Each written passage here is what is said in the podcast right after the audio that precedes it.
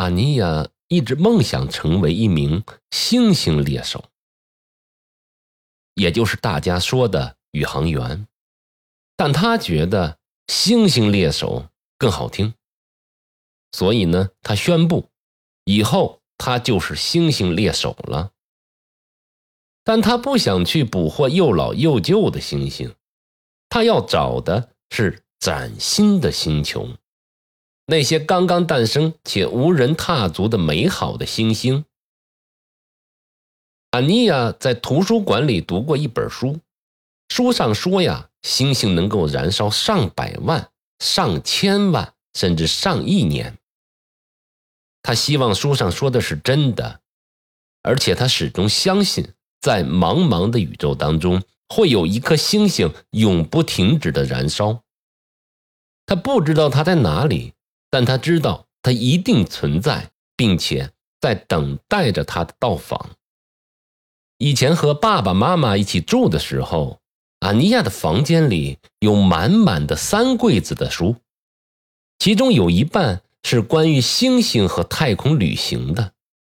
房间的墙壁、天花板也贴满了海报和夜光星星。不过呢，它们还不是最美妙的。阿尼亚的房间里最棒的东西是放在床边的特制的星球仪。远远看去呢，它和普通的地球仪没什么两样，但它有一点不一样：这个星球仪上分布的不是国家和海洋，而是你能想到的所有的星系和星座。这个星球仪会显示出不同的星座图。阿尼亚已经把每一座星座图都刻进了脑海当中，这样当他成为星星猎手的时候，就能一下子发现新的星星。如果你能把星座图烂熟于心，当它发生变化时，你肯定能一眼就看出来了。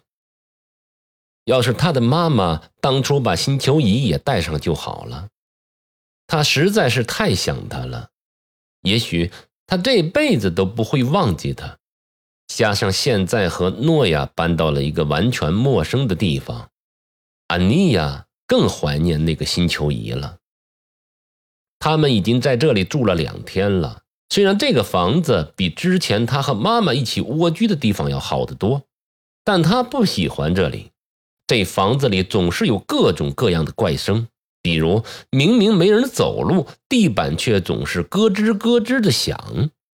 到了晚上，窗户的玻璃时不时的会发出哒哒哒的敲击声，好像窗外有什么东西要进来似的。房间的四面的墙壁上也常常传出轻微的挤压和刮蹭的声音。他的弟弟诺亚说：“房子里有鬼。”他每天晚上都害怕的睡不着觉。安妮亚只好躲在被窝里，紧紧地抱着他，哄着他。诺亚今年才五岁，一个五岁的小朋友怕鬼是很正常的，但一个十岁的人如果还怕鬼，就有点傻了。所以安妮亚才不怕呢。尽管这个房子里各种怪声让安妮亚真的很想和诺亚一起钻进被窝里，不过这些声音还不是最怪的。住在这个房子里的人才叫怪呢。